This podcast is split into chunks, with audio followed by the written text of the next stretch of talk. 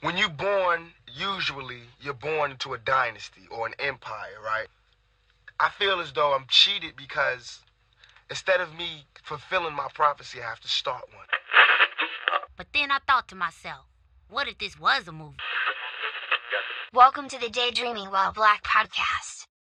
Another week, another episode, once again with my good friend Diego. So today we'll be talking about a bunch of soccer topics, but to get it started off, perhaps the groundbreaking news world over, and wanted to first present it to Diego. Um, your thoughts on the Messi situation with Barca?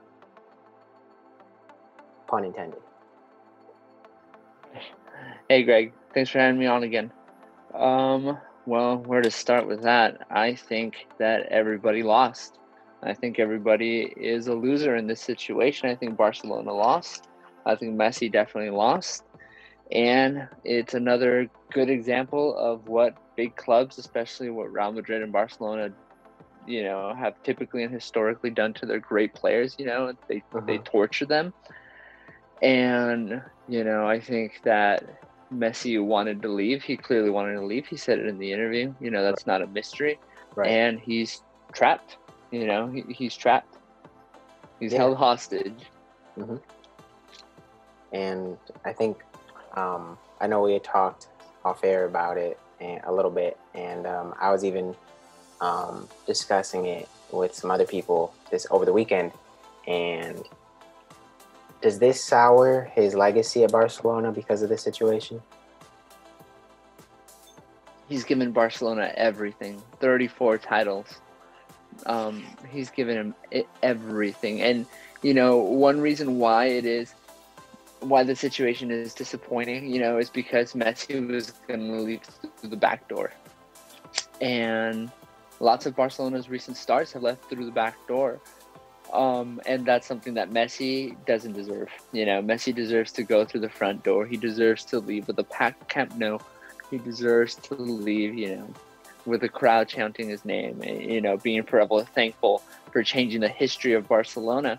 I mean, Barcelona's history seems like one that is full of glory, but Barcelona historically was a mid-table team.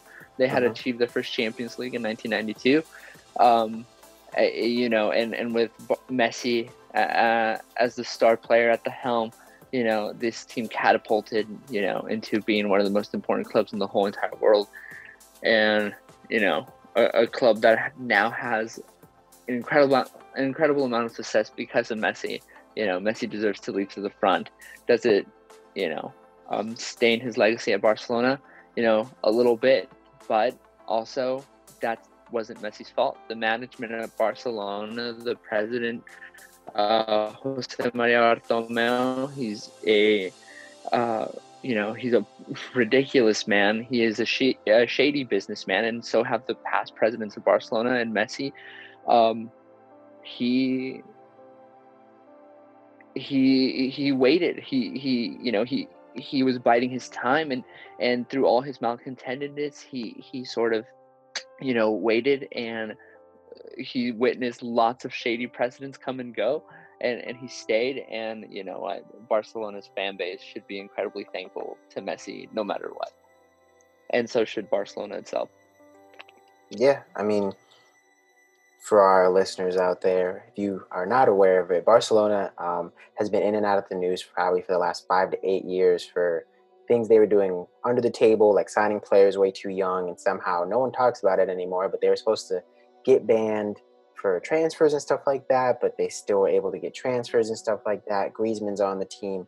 Suarez is walking out of the proverbial back door, like you mentioned, Diego, where he is, um, from what I've recently read, going to Juventus.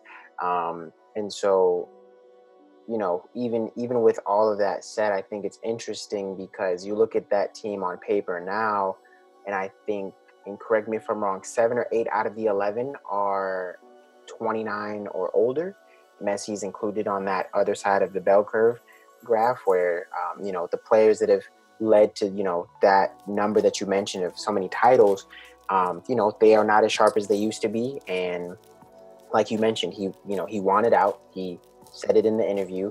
Um, you know, he kept, one of the biggest things I think he mentioned that stuck out to me was, um, you know, they said that they were going to fix these issues we had on the team side, but they kept trying to plug these holes with stopgap measures by signing certain players, and it never worked.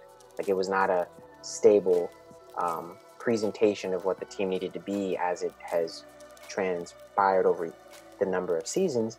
And, you know, you look at that team on paper, and this is their first season, I believe, in six years, if I recall correctly. They haven't won anything, like goose egg, for the entire year. So, um, you know, what do you think they need to do? Obviously, some people are calling this Messi's last dance, um, like Michael Jordan.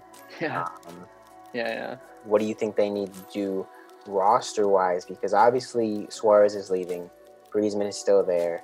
Um, word on the street is there. Ronald Koeman, who was the former um, manager of the Dutch team, Dutch national team, he's Dutch as well. I, and correct me if I'm wrong, Diego, he had also been the manager at Manchester United before, um, a couple years back. And then, um, you know, he he kind of said some things where he was like, I want people that want to be there. Obviously, Messi said, I don't want to be here. Um, Suarez, you know, there's a non-issue there. He was already leaving. Um And and so now, what do they do now, as this is Messi's last season? It, you know, can you just get one player and, you know, you get Memphis Depay, who, um, you know, made the Champions League semifinal, who's played really well over the last four seasons in France? Do you just get that one player and suck it up and deal with it? Or do you still try to get a couple more guys in this weird transfer window that we have? Koeman's got his... Uh, were cut out for him this year. And, you know, I think that, unfortunately for Koeman, he deserved a stint at Barcelona. He deserved a project, um, you know, for his history at Barcelona, at the club. And mm-hmm. unfortunately, I think Josep Maria Bartomeu did, is doing the same thing he did with lots of other coaches um, after Valverde, which is just plug another hole. Yeah. Um, he's not getting the project that he deserves. He is not getting the time or the squad that he deserves to to build a serious project. And, you know, I think it's another disaster. Um, they're taking away Messi's best friend. They're taking away Suarez. They're taking away his Pippin. This is Messi's, yeah, they're calling it his last dance, but Michael Jordan had his whole family in the last dance, yeah. And Messi has nobody. Messi, again, is alone, and it's going to be another tough season. This is a good squad filled with great players. Can they make it... Um, to some sort of title fight for Copa del Rey or for the league or for Champions League? Yes, they can. They can even win it, right?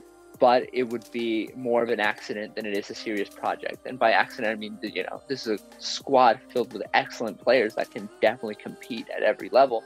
Mm-hmm. And what would have been the healthiest thing for Barcelona is that Messi should have gone. You know, Messi should have left and left some money left in um you know in the in bank the accounts of Barcelona, yeah. so they yeah so you know so they can go out there and look for the players that they absolutely need. um um yeah Depay is not Depay has been great, you know, after his transfer to Manchester United. He didn't he didn't you know he didn't perform the way people wanted him to perform. He underperformed severely, got transferred to France, and has slowly built a career from there. He's one of the few exceptions that actually has done that, right? Mm-hmm. He he's done amazing. And does he deserve a chance at a big club? He does.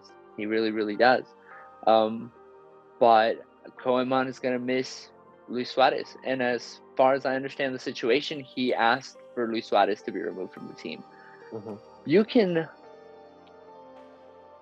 you can step away from the team of your dreams or from anything that you love. You can step away from it because you realize you're hurting it.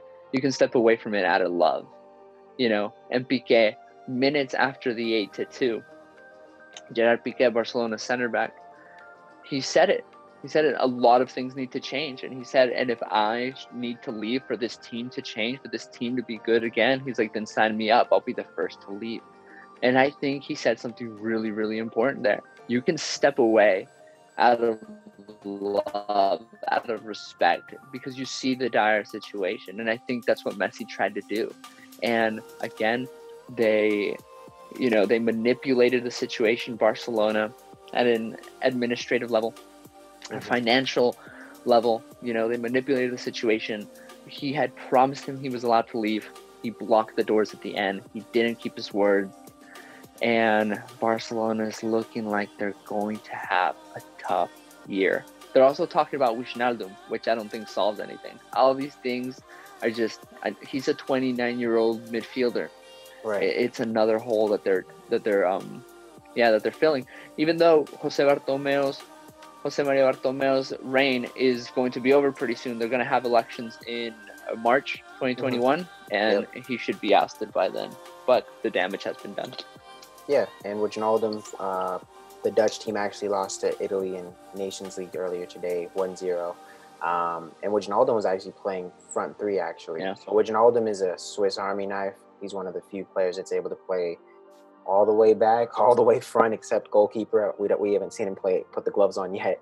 But, um, you know, Wijnaldum is not going to solve all of your problems. And, and like you mentioned, Piqué is one of those players who has been around for a long time. Him and Messi came up together in La Masia, and it's like, you know, that that's mm-hmm. a great question. You know, that back line is one of the biggest issues for that team. And Piqué has never been a speedster by any stretch of the imagination, but he was always able to keep in front of his man. And now he's not able to do that. And so the question really does become, does Piqué become that practice player? Um, because they need to have some of the younger players step up from the B squad, or if they're able to get Jan Vertonghen, some of these guys that are free agents on other clubs um, across Europe, um, you know, does that become the situation? And, you know, trying to get two of the Netherlands' best players, Wijnaldum and Depay, doesn't solve anything, because both of those guys play well, but they do well with space because of, and, and you know, you've, you've definitely watched more La Liga than I have.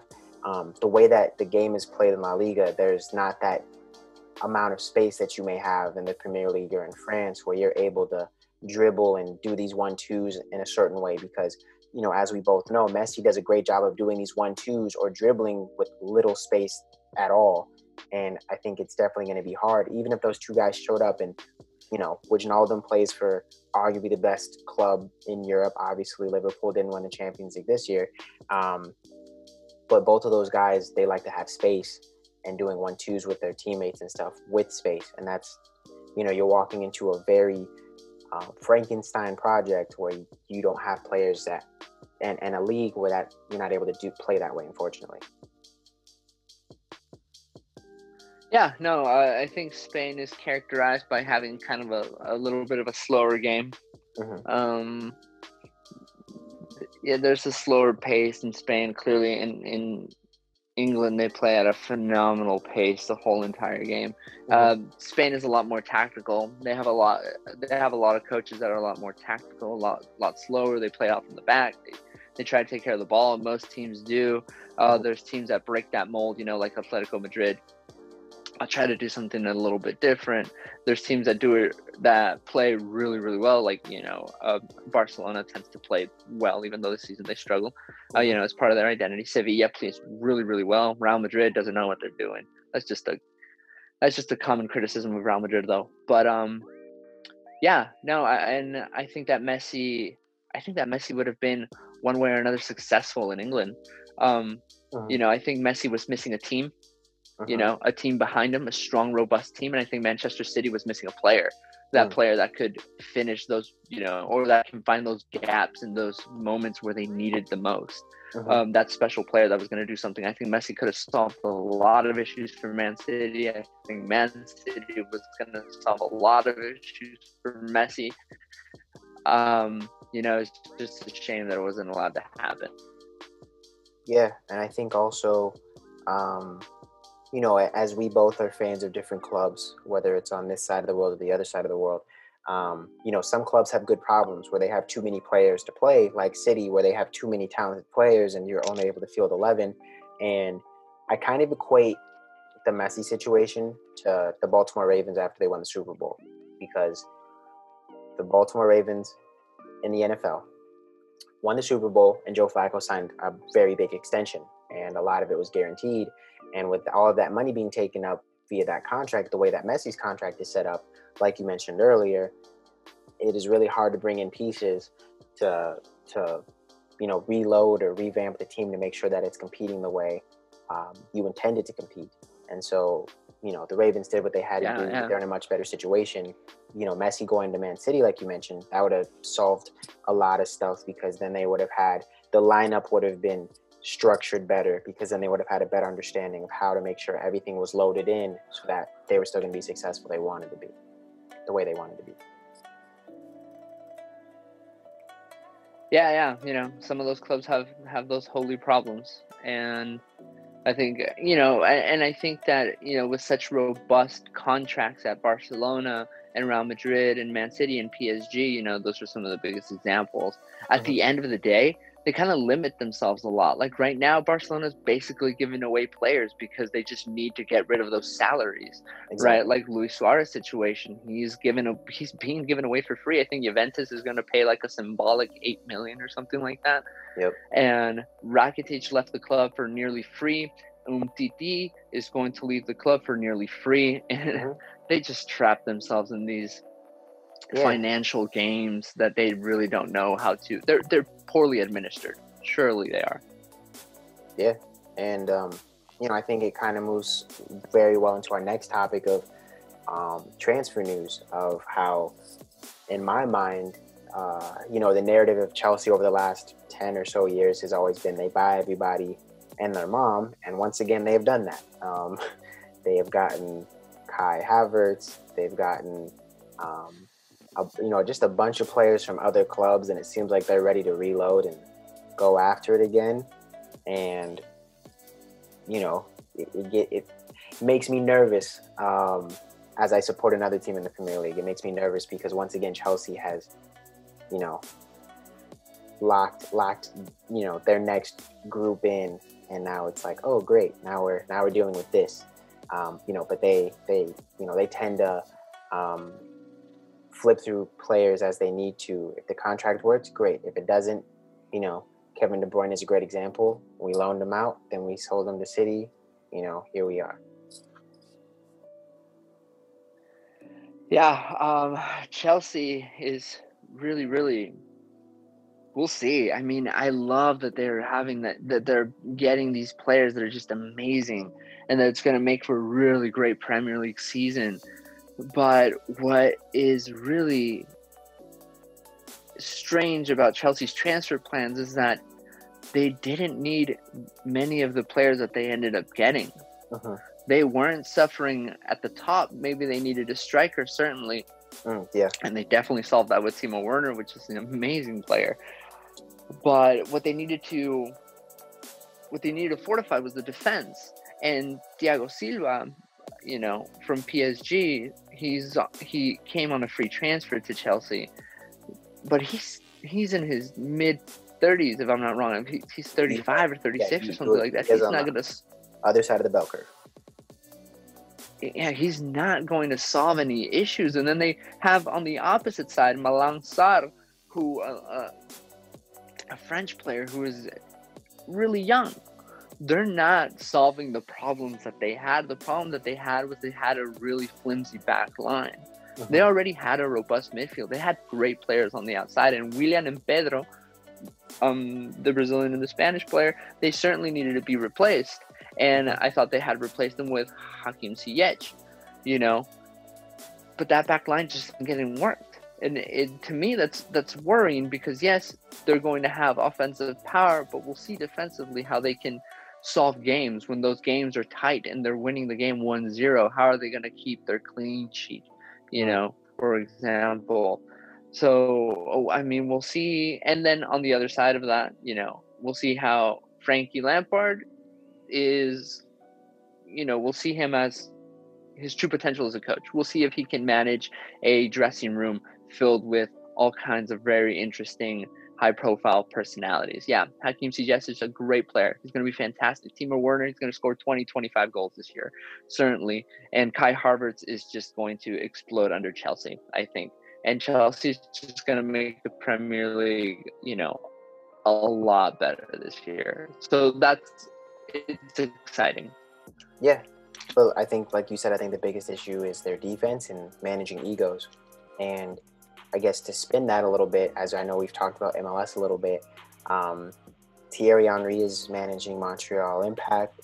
Um, obviously, with the world starting and stopping and starting again with the leagues and stuff, um, what are your expectations for not just another famed Premier League player, but also a black coach? Um, you know, what are your expectations in his first season in M L S? Like, uh, do you expect that it'll go okay? Do you expect that they'll struggle? Um, do you expect a surprise, perhaps? Yeah. Um, and Henry, you know, he got a tough start as a coach. I think he got a loaded bomb when he took on Monaco uh, maybe a year and a half ago, Greg. Yes, am I right on that? Yes, you are. Yeah. And, you know, he just it, it, Monaco was on a, uh, you know, they were descending and they were descending quickly, and there was no way to sh- save that ship. And he, he had a really tough start. And so, you know, the next decision he took was like, you know, he's going to go coach at this developing league, you mm-hmm. know, kind of low profile team, not a lot of responsibility, a good place to kind of develop his coaching idea. Mm-hmm. Um, now Montreal, please correct me if I'm wrong. Uh-huh. They don't seem to be a franchise with a lot of prospects. They don't seem to be a franchise that is challenging for the league today, that they right. want to right. challenge for the league today. Yep. I think it's a great place for Thierry Henry to, um, to develop himself as a coach, to develop those ideas, to make sure he can, you know, bring him to fruition, because at, at Monaco, he just couldn't. If he wants mm-hmm. a career in Europe, he is going to have to show that he can, with a very limited squad, he's going to have to show that he can um, he can make Montreal an important team.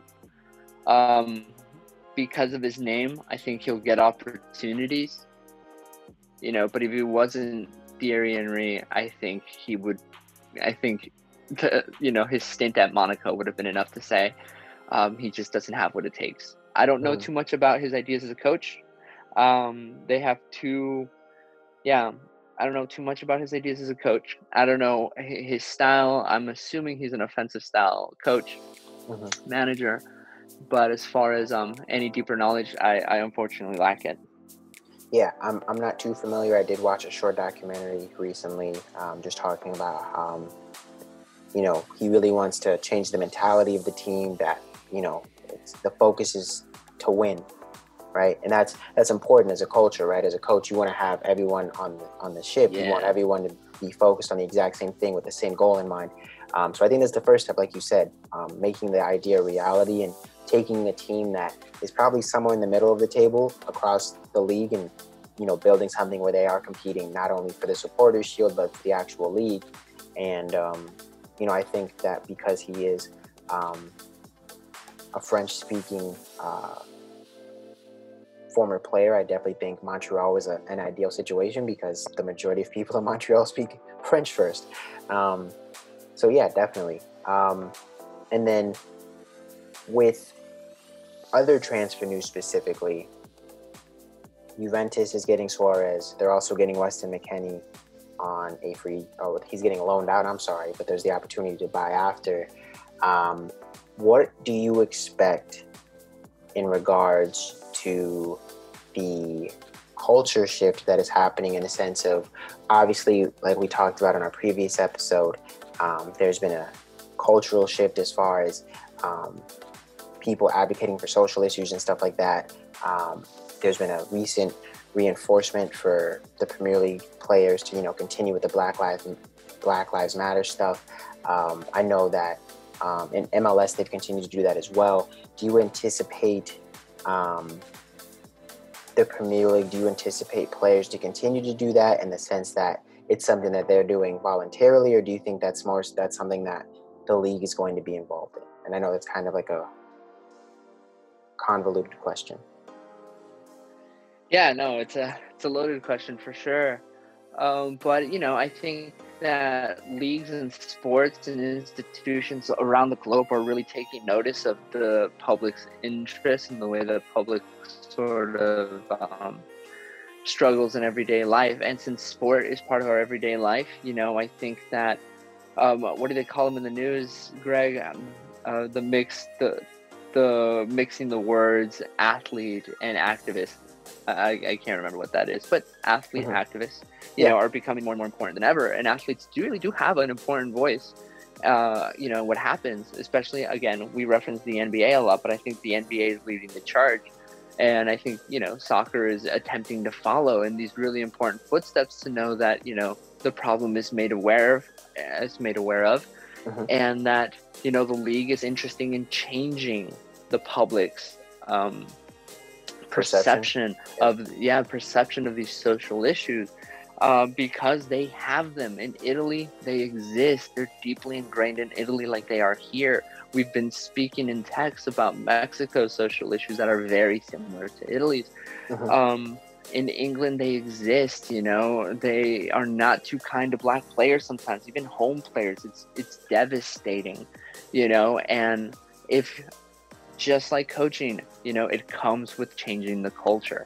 If the mm-hmm. sport respects humans and treats humans with human dignity, um, you know, then...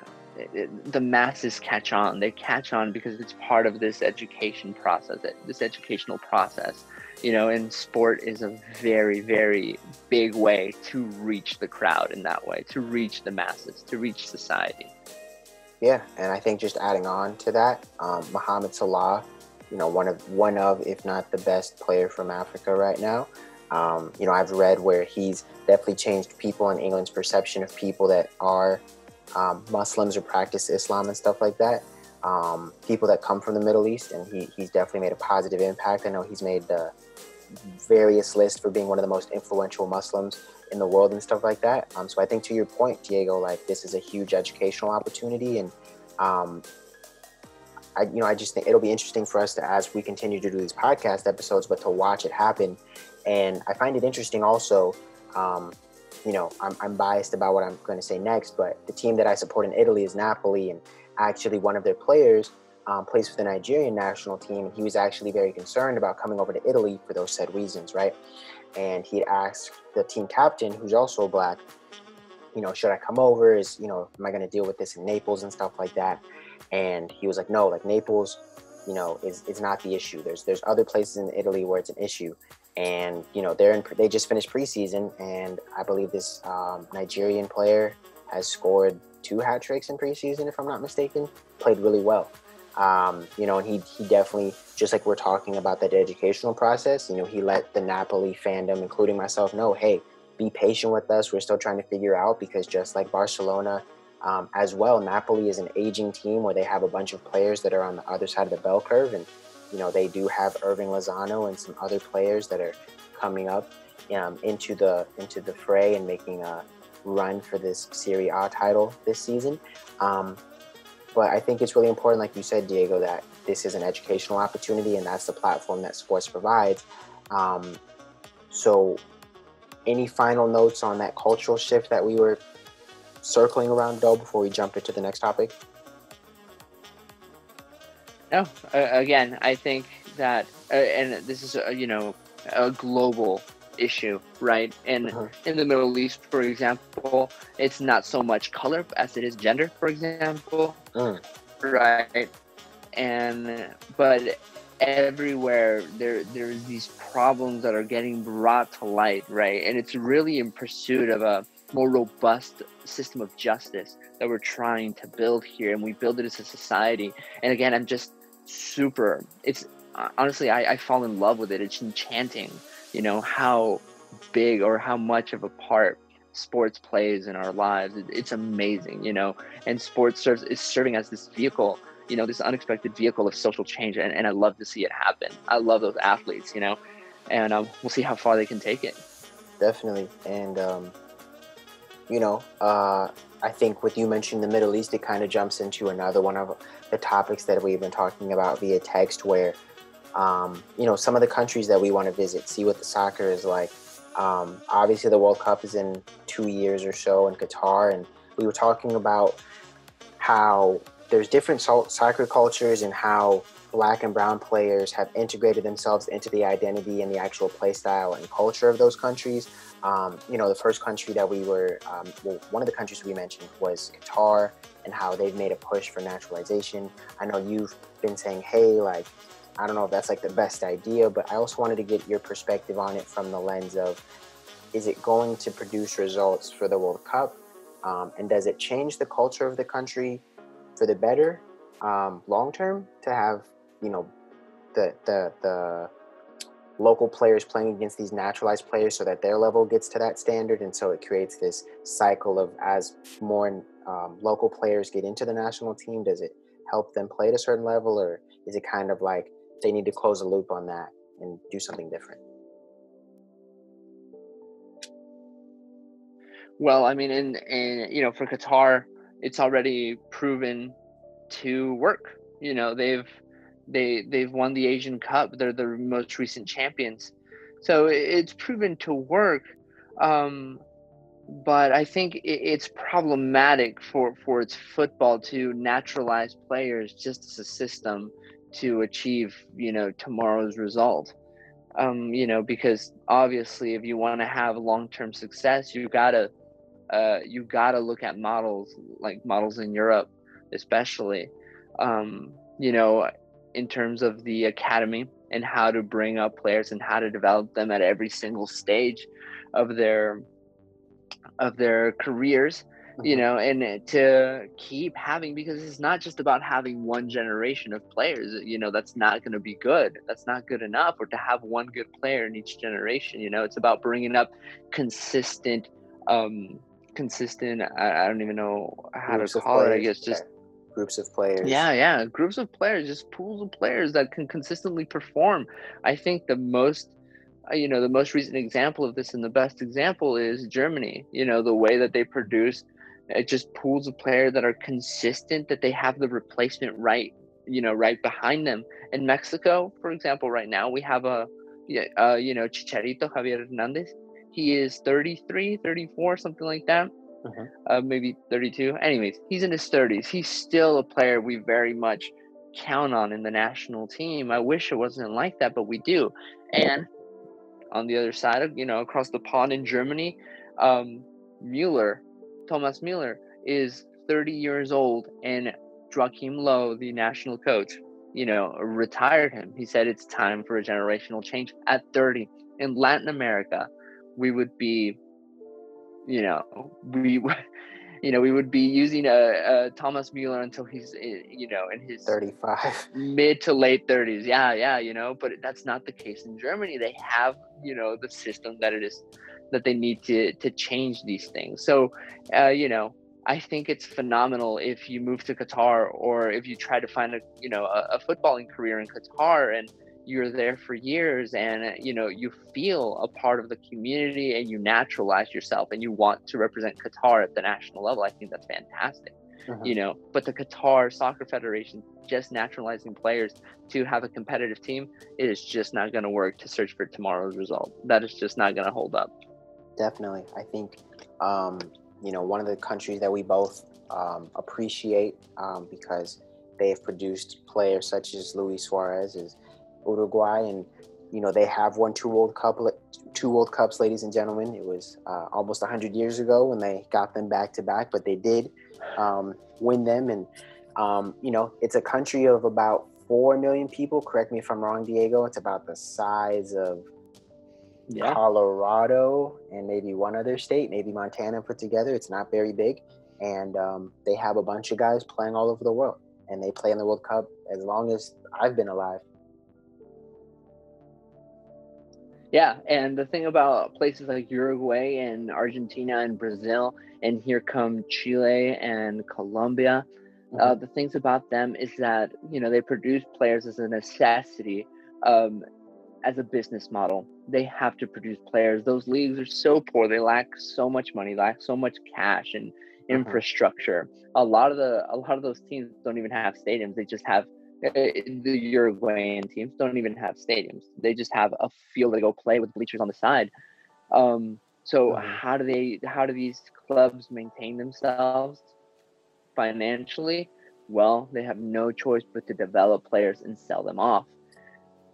Believe this or believe it not, you can look it up yourselves. Real Madrid purchased Federico Valverde for Modric, and he is a phenomenal player. At a, you know, he's an A, uh, he's a world-class player. He's out there. Um, yeah, and he's from Uruguay. Real Madrid purchased him for eight hundred thousand dollars, not even a million. Wow. Federico Valverde must be worth forty-five million by now. That's a steal. They purchased him from, they, oh my God, and a steal it is. And I think that's the thing, that a lot of these times um, the clubs have these phenomenal players that they can't hold on to. That's why these leagues aren't better, because they literally can't hold on to them, because European clubs literally come and steal them. You know, it, it, they're being robbed, but they have to. It's the business model. Uh-huh. And I think it's really sad because, you know, you don't hear about the Uruguayan league. You don't uh-huh. hear about the Argentinian league unless you're, unless you're really interested and you look it up. You know, or but you, you don't hear about these leagues developing. River Plate in Boca. Yeah, exactly. And I don't know, Greg, I don't mean to put you on the spot here, but can you name me, you know, maybe the best player of the, you know, of, of South America? Who's the best player that plays in South America right now? It's hard. It's hard to answer. Oh, you know, man. Yes, that's... you can say all kinds of examples. Yeah, I, I mean, man, that's a tough one because I, you know, yeah. it, it really depends on how you want to rank the leagues from, because a lot of them are tier C and maybe tier B towards like B, B minus. I mean, that's tough. Exactly. That's like tough. Like, and you, it's hard to answer because they can't hold on to their stars. Yeah. You know, they can't hold on to their stars. Uh, you can name plenty of South American players that play in Europe and in the M L S, you know, right. that are the stars of the league, and, and you can name them off, but they don't play for their local clubs. Anyways, you know, these these um, clubs, they sell these players as a as a financial model. You know, mm-hmm. they have no choice. Right.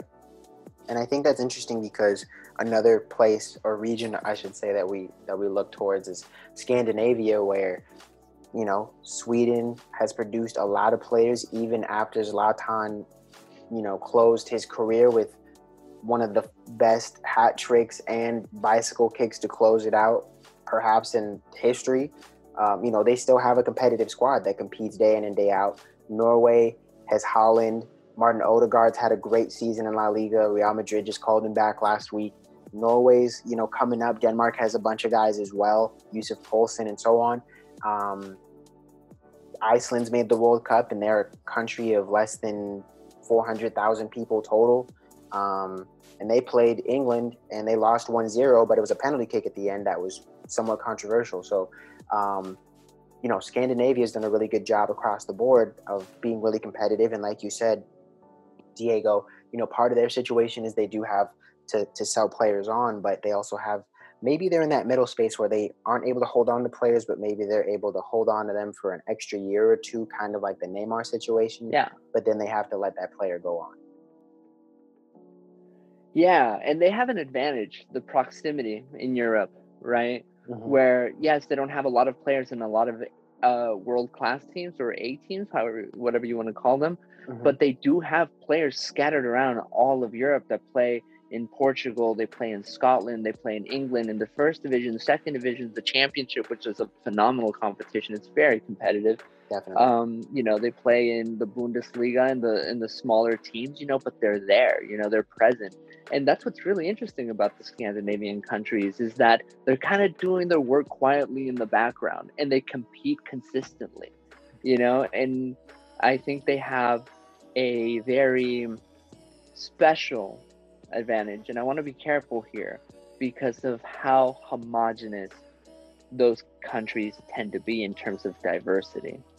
Um, you know, and, and that brings up a whole lot of issues and a whole lot of things we can talk about. Of course. But still, you know, I think they're, they have this kind of really uh, quiet way of working where they're not prevalent, but they're consistently competing. And I think that's where a lot of our Latin American countries, I think that that's where the United States should be, Mexico should be, right? Where maybe we're not stealing, you know, a front page of sports newspapers or anything like that, you know, but we constantly can go to uh, World Cup competitions and different competitions and, and compete, you know, where um, we get, you know, where they're where we get seeded against Brazil or something like that, and Brazil can't just be like, ah, you know, this is going to be an easy game, you know.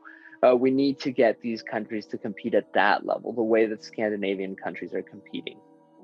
Yeah, and I think just to go on top of that, um, you know, uh, I believe Sweden played yesterday.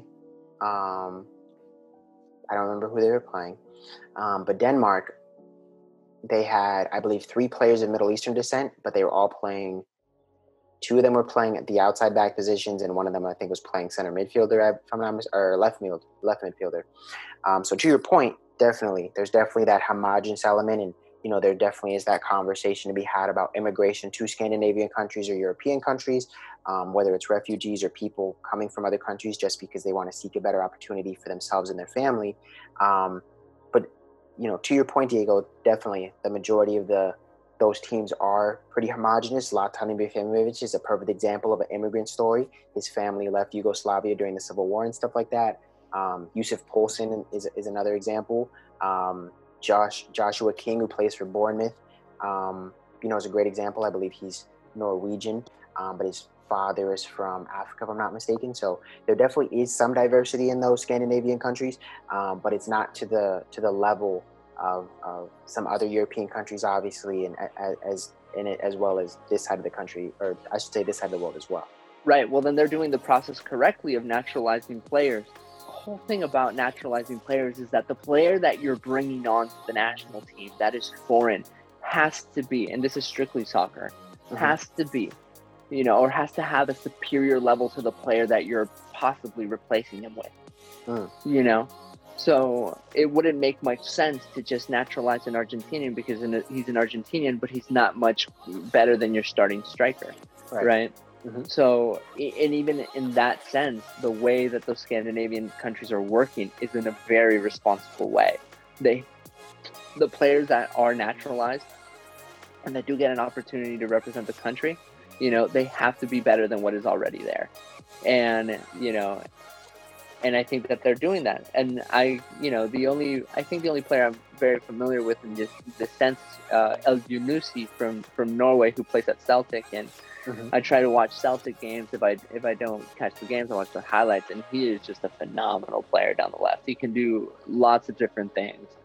Uh, but yeah, he's a, he's a fantastic player, and he represents uh, Norway. Yep. So yeah, definitely. And and that's when you're doing the, the job correctly, you know. And so, you know, that's just very typical of the Scandinavian countries to work in, in such a way.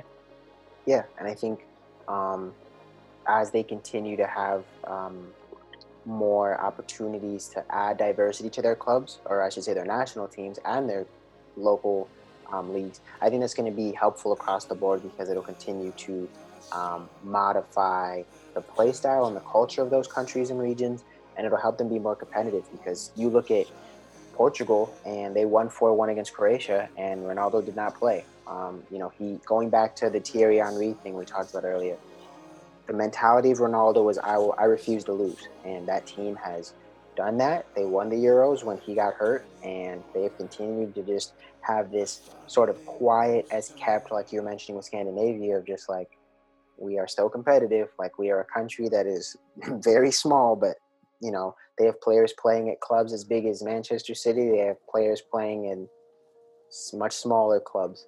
And, you know, they still show up and show out every single game. Yeah, I think we've been in this Nations League, you know, in the last week in Nations Leagues. I think we've been seeing kind of a really pathetic level. Definitely football players that are in preseason mode, you uh-huh. know, that don't want to get hurt before the preseason starts. A lot of ties, a lot of low-scoring games. And to watch that Portugal game, honestly, it was a breath of fresh air. It was very, very good to watch such a fresh team play so, so well.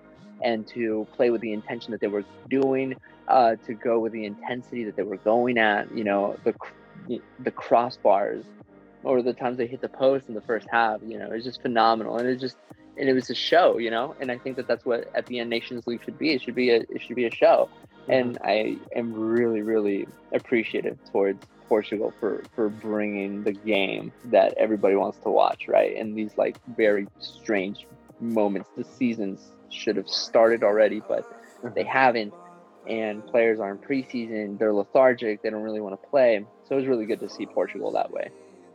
Definitely. And then uh, kind of flipping it back to uh, something you mentioned earlier about the championship, Leeds United and Marcelo Bielsa, Bielsa I should say, yeah. are in the Premier League. And I know we had talked about it offhand months ago, maybe even sometime last year, but what are your thoughts on El Loco in the Premier League? Um, for people who do not know, Marcelo, Marcelo Bielsa is a critically acclaimed coach that has inspired uh, Pep Guardiola, um, Mauricio Pochettino, lots of lots of coaches around the world. Um, he's, I mean, he's the man. He's got his I mean, own school, sort of. He's got his yeah, own method of yeah, working. Yeah, he's he's he's he's obsessed. He's like Kobe. Like he is obsessed with winning. However, I have to do it. Whatever the scouting report is, we don't just do it once. We do it three times. Like, and he has a diverse squad, and they, they get the job done. And they, you know, they have an Amazon series that I definitely implore, or I should say. Um, yes. Suggest our listeners to watch because, you know, they have a lot of money behind them. Um, their owner is Italian, if I'm not mistaken.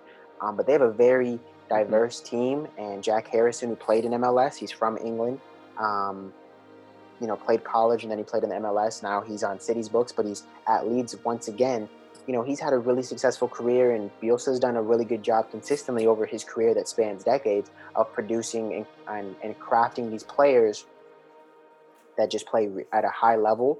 Their lungs are better than other clubs' players' lungs because they they they they run for days on that squad, and they and they do a good job. And I'm I'm I'm excited to hear your thoughts, Diego, because I as soon as I like was looking at the table yesterday, I was like, oh my gosh, they did it! Leeds is qualified. This is huge. Yeah, it, they totally did it. I'm so happy that they did it. Yeah, especially a club with a history that it has. You know, these are former Premier League champions, or what was before the just the first division of England, not the Premier League, but you know, um, they had won the Premier, I think the title in England as early as nineteen ninety-two, you know, which is, you know, less of a drought than Liverpool had. I mean, just, you know, think right. about that for a second. Right. But they did it after many years of suffering, you know, in what is the championship, you know, that is a division from hell. You know, it's just extremely competitive, extremely difficult to win, to get points. Uh, it's a really long competition, too. I think they have like forty-eight games yeah. or something like that in their schedule. I'm not completely yeah, for, sure. For they have a lot. Listeners who are, who are not aware, you know, you may think that, you know, this M L S club or maybe this Liga M X club or even even even tier A teams that are in other leagues, you bring them into the championship and it is a it is a dog oh, yeah. fight. It is They'll a dog struggle. fight. You're you're playing in the rain, it's muddy, it's cold, it is not easy. Yeah, I think honestly I, I think it's one of the most difficult competitions in the world, the championship in England. Yeah, you're like but, um, you're right below you're right below the Premier League and all of the broadcast money, and you're right above uh-huh. League One and League Two, where it's like we don't. It's it. There's a struggle to have enough money to field a competitive team to play at such a high level. So the championship is in this interesting. It's in it's in that rock and a hard place, and it's hard. It's it's a challenge. Yeah. And it's also it's really interestingly, right, Greg, it's got the most lucrative game in sport, right? The promotion game between third and fourth place for the last spot into the Premier League. Uh, I think the winner this year got one hundred seventy-two million uh, pounds or something like that. It's it's the most lucrative game in sport, you know, right. counting all the sponsorship and all that stuff. It's it's crazy. It's yeah. a crazy competition. So do are, should we anticipate top eight for Leeds? Or middle of the table? Oh, I think that's a lot. I think top eight is a lot to ask, especially what we're looking at in the transfer market, right? What United is doing, what City's doing, Liverpool, Chelsea, Arsenal, Wolverhampton is going to be competing again. Uh, I think it's going to be very, very difficult to, to break into that top eight and to get into any European spots. But the fact that we're going to see amazing games right off the bat, the first game for Liverpool is against Leeds United. Um, that's going to be the first game of the Premier League for, for those two clubs, and that's just going to be a phenomenal game to watch. But you I think more your, than anything, uh, Leeds is going to compete. Get your cell phone out and tell Liverpool's coach he needs to be ready. Yeah, no, totally. This is going to be, you know, Marcelo Bielsa's famously prepared. Um, he was famous. Uh, Pep Guardiola tells this famous anecdote where in an Athletic Bilbao, because that's where he coached for a number of seasons, they played Barcelona, and after the game, Barcelona, um, I think they, they beat Athletic Bilbao handsomely.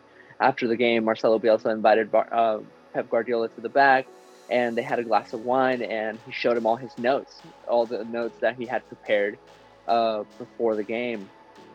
And uh, Pep Guardiola famously said that he that Marcelo Bielsa knew more about Barcelona than he did. And that's, you know, that speaks to Bielsa. That's who he is. He's an extremely prepared man, an extremely prepared coach.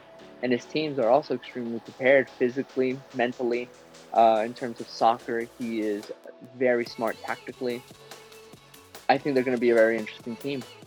They're, they've made a big signing. They signed Rodrigo from wow, Valencia. Wow, that's a big deal. Rodrigo Moreno. Yeah, it's a huge deal. For, for our listeners know? who don't know, Rodrigo is kind of like, uh, if you played FIFA, you're aware of this, but Rodrigo was that secret striker player that, and correct me if I'm wrong, Diego, but I know he is Spanish citizenship, but I think he's also Portuguese or Brazilian by by chance. Brazilian. Yeah, and he was always on, like, Valencia, and he was always on these lower Spanish teams, but, like, he was always putting the ball in the back of the net, like getting eight to ten to potentially twenty goals a season. And he was he's just consistent. Like, the guy is just, he does his job. You tell yeah, him to put no, the back exactly. of the net, and that's he, does, the, he does his job. Yeah, and that's the kind of signing you want for the Premier. And uh, I think uh, Leeds probably, their goal should be to maintain to maintain their spot in the first, in the first division. I think they're going to struggle. Uh-huh. But I think it's going to be a good fight, and I think we're all going to have a lot of fun watching Leeds United. Yeah, I mean, I guess the next thing I would say is, to your point, you know, because Leeds is a great example of how you said, because they're so well prepared, it's a diverse team, the mindset is extremely calculated. Um, Wolverhampton is, you know, Little Lisbon, as some people may call it, or Little Portugal, where they have a bunch of Portuguese players. Um, the coach is Portuguese as well. Um, But, you know, one of the best players is Adama Traore, who, you know, for our listeners who have not Googled him, he looks like an American football player or a rugby player. And he yeah. is, statistically, I think he was the best winger in the Premier League. And he also beat Man City twice, I believe, this past season. Um, yeah. And, you know, statistically, um, he used to be at Barcelona, correct me if I'm wrong. Um, he has Spanish ancestry, but he is he's a black player. Um, I believe his family is from West Africa.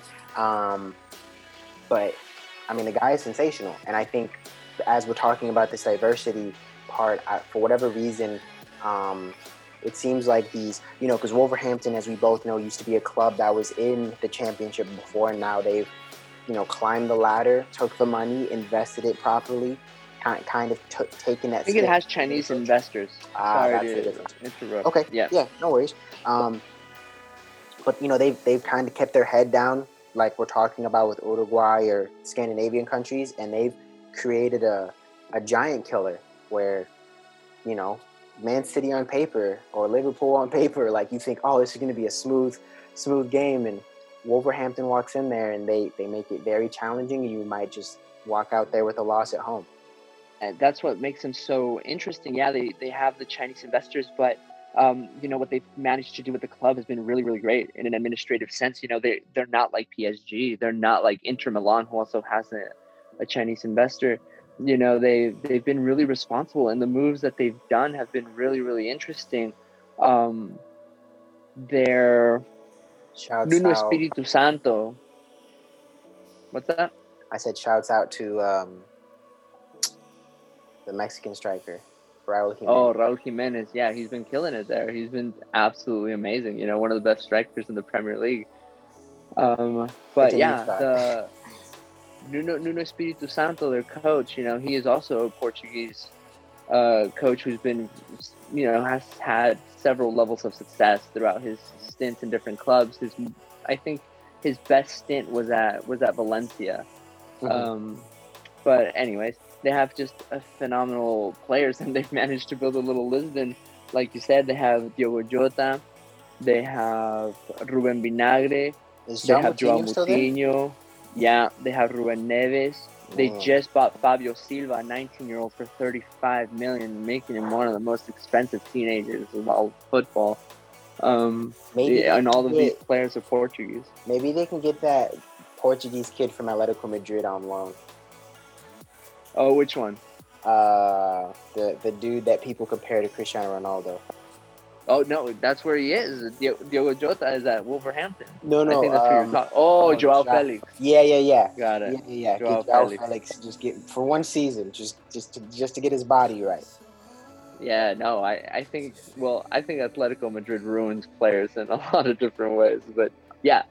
So he would find a perfect home there. I don't know. This team has a lot of grit, though. You know, they have style. They know what they want every single game. They know what they're playing for. You know, they have their moves memorized. They know who can and who can't. Uh, Nuno Espirito Santo has done a really good job with them. And I think that they're going to, again, compete for, you know, at least sixth, seventh, eighth, you know, if, in the Premier League. I think they might sneak into fifth, man. I think this might be the year. Oh, man. Maybe, maybe. And maybe ahead of... You know, maybe ahead of Arsenal. Arsenal still hasn't convinced me. Arteta, Mikel Arteta has definitely changed that team. But what they've done in the offseason and what the way their squad looks like just doesn't look like they can last thirty-eight games at a very high level. I mean, I, I would say the same thing about Manchester United. You would know better than I would as far as what they've done in the transfer market. I know they're trying to get Jadon Sancho. He may say no. I have no idea. Um, but I think the point we're trying to... have to break the bank for that one. Yeah, because he is... He's not cheap, and he used to be on City's books, and so he may feel some type of yeah. way. Um, and, you know, he's a very big athlete activist, um, like we were talking about earlier. He's one of those big proponents of that. Um, and so Manchester United would have, you, you know, you. These are the conditions of, you know, if he decides to sign, like, hey, guys, this is what it is. Um, so I think I think it's interesting. You know, I think the point we're trying to make is diversity leads to success, whether it's a boardroom or a soccer field, or just a new friends group. Um, Wolverhampton, Leeds, um, Chelsea, obviously, they've, they've always had a really diverse team. Um, I guess switching over to Manchester United, because they have struggled for a number of years from, you know, the prominence that they've had, like Barcelona. Do you think that they're in a similar situation to Barcelona in the sense of we are kind of stuck with these players on the other side of the bell curve, or is it a different situation entirely? Um, I think it's a different situation entirely. I think Manchester United has been wanting to fix their club for a long for a long time since the departure of Alex Ferguson. Um, and I think that they're finally at a place where they can do that. Um, they have acquired Donny van de Beek, um, who is a fantastic Dutch player. Yep, player. twenty, twenty-two, twenty-three years old. Yeah, and... Um, what changed the club in the middle of last season was Bruno Fernandes, another Portuguese player who could play a little bit different, you know. He's that number ten that you want that links up the midfield with the forwards and creates space, and it's just a phenomenal passer. And I think what was in danger for Manchester United in that sense was that Bruno Fernandes was the only player with those characteristics. Well, not anymore. Now they have Donny van de Beek too. Mm-hmm. And they have a young squad. They have young players coming up that are very good. Mason Greenwood, eighteen. He made his England debut the other day. Unfortunately, he got kicked out this morning because of an unfortunate incident, uh, along with Phil Foden. But Mason Greenwood is also looking like he's going to be a regular starter for Ole Gunnar.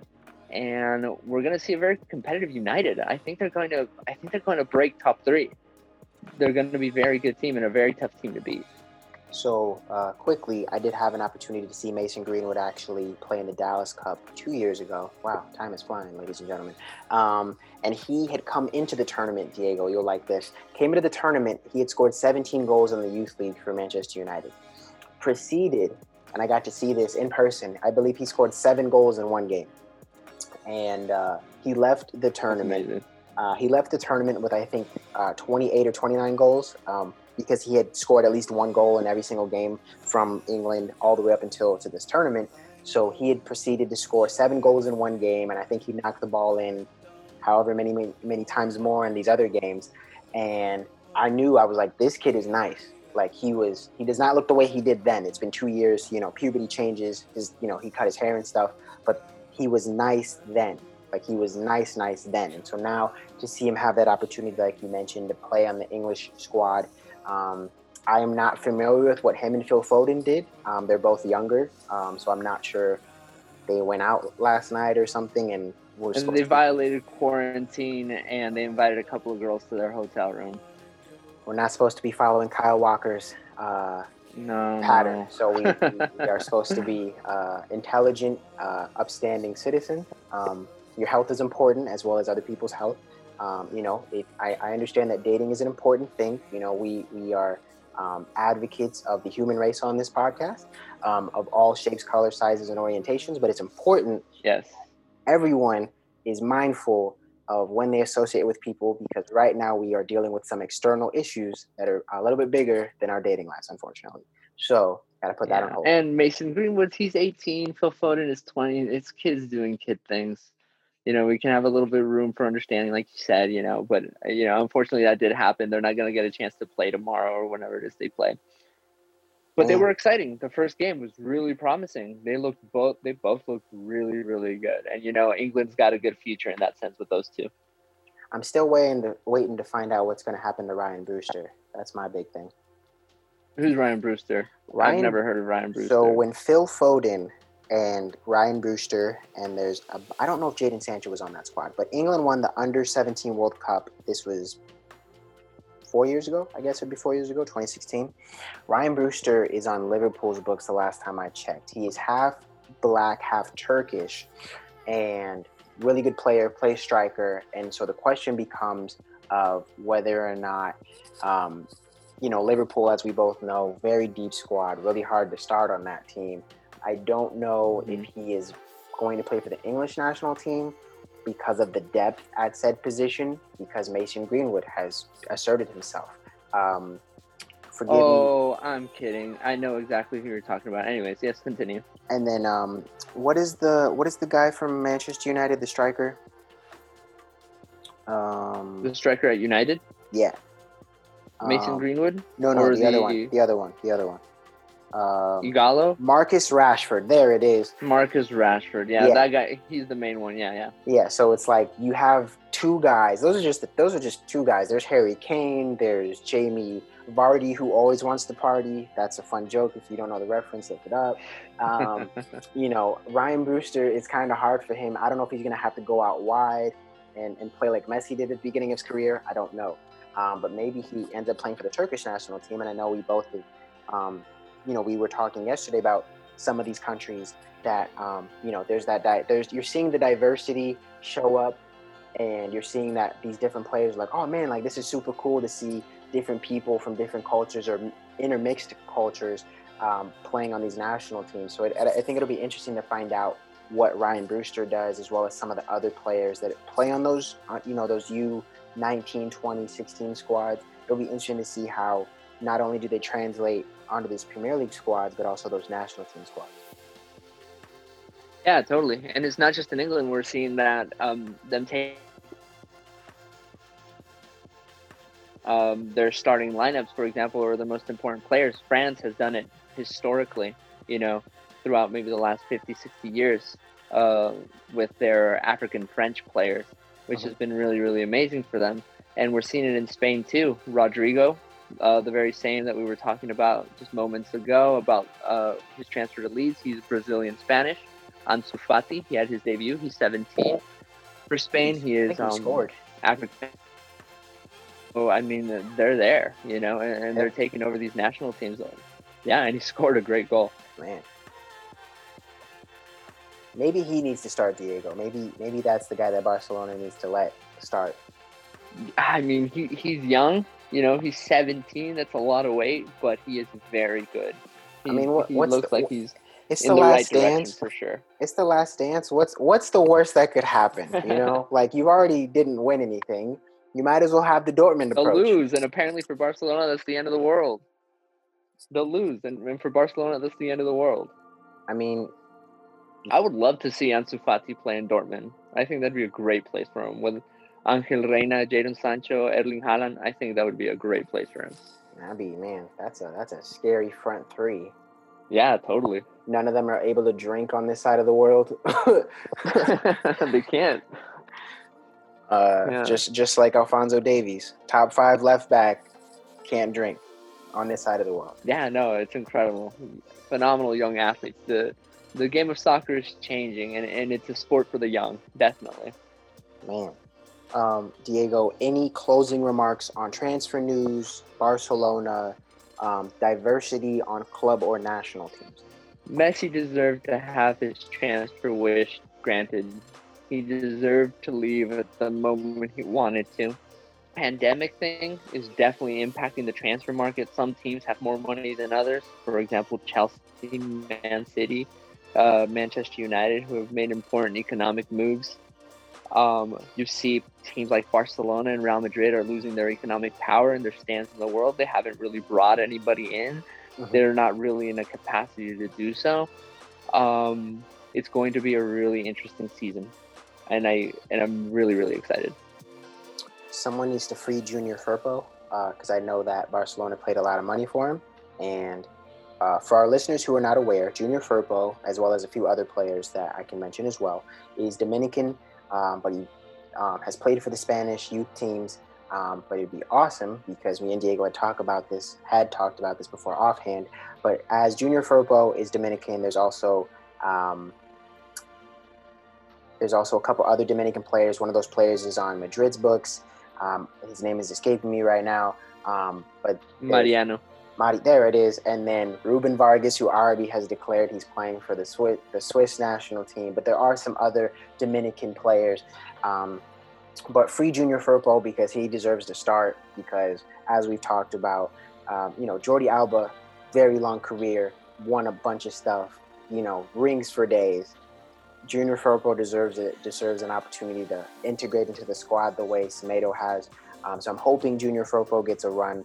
Um, yeah, you gotta you gotta let the kids play at this point. You gotta let the young guys play, or even if you know Junior Firpo's our age, so he's in his mid to late twenties. Let the young guys play because um, you know, as you mentioned, Messi deserves to ride off in the sunset correctly. So I'm hoping you know Griezmann and company are able to you know get it together, have a good season, and, and, and just make something exciting. Like you said, Diego, I think, you know, it's a very exciting season. There's a lot of potential. Um, the diversity needs to be there because that is what's going to give you that success. If everyone is playing the exact same way, it is not going to work. You need to have different players from different countries, ethnicities, religions, and so on, because that's going to give you that edge to make sure that whatever you need to do to win, you're going to do it.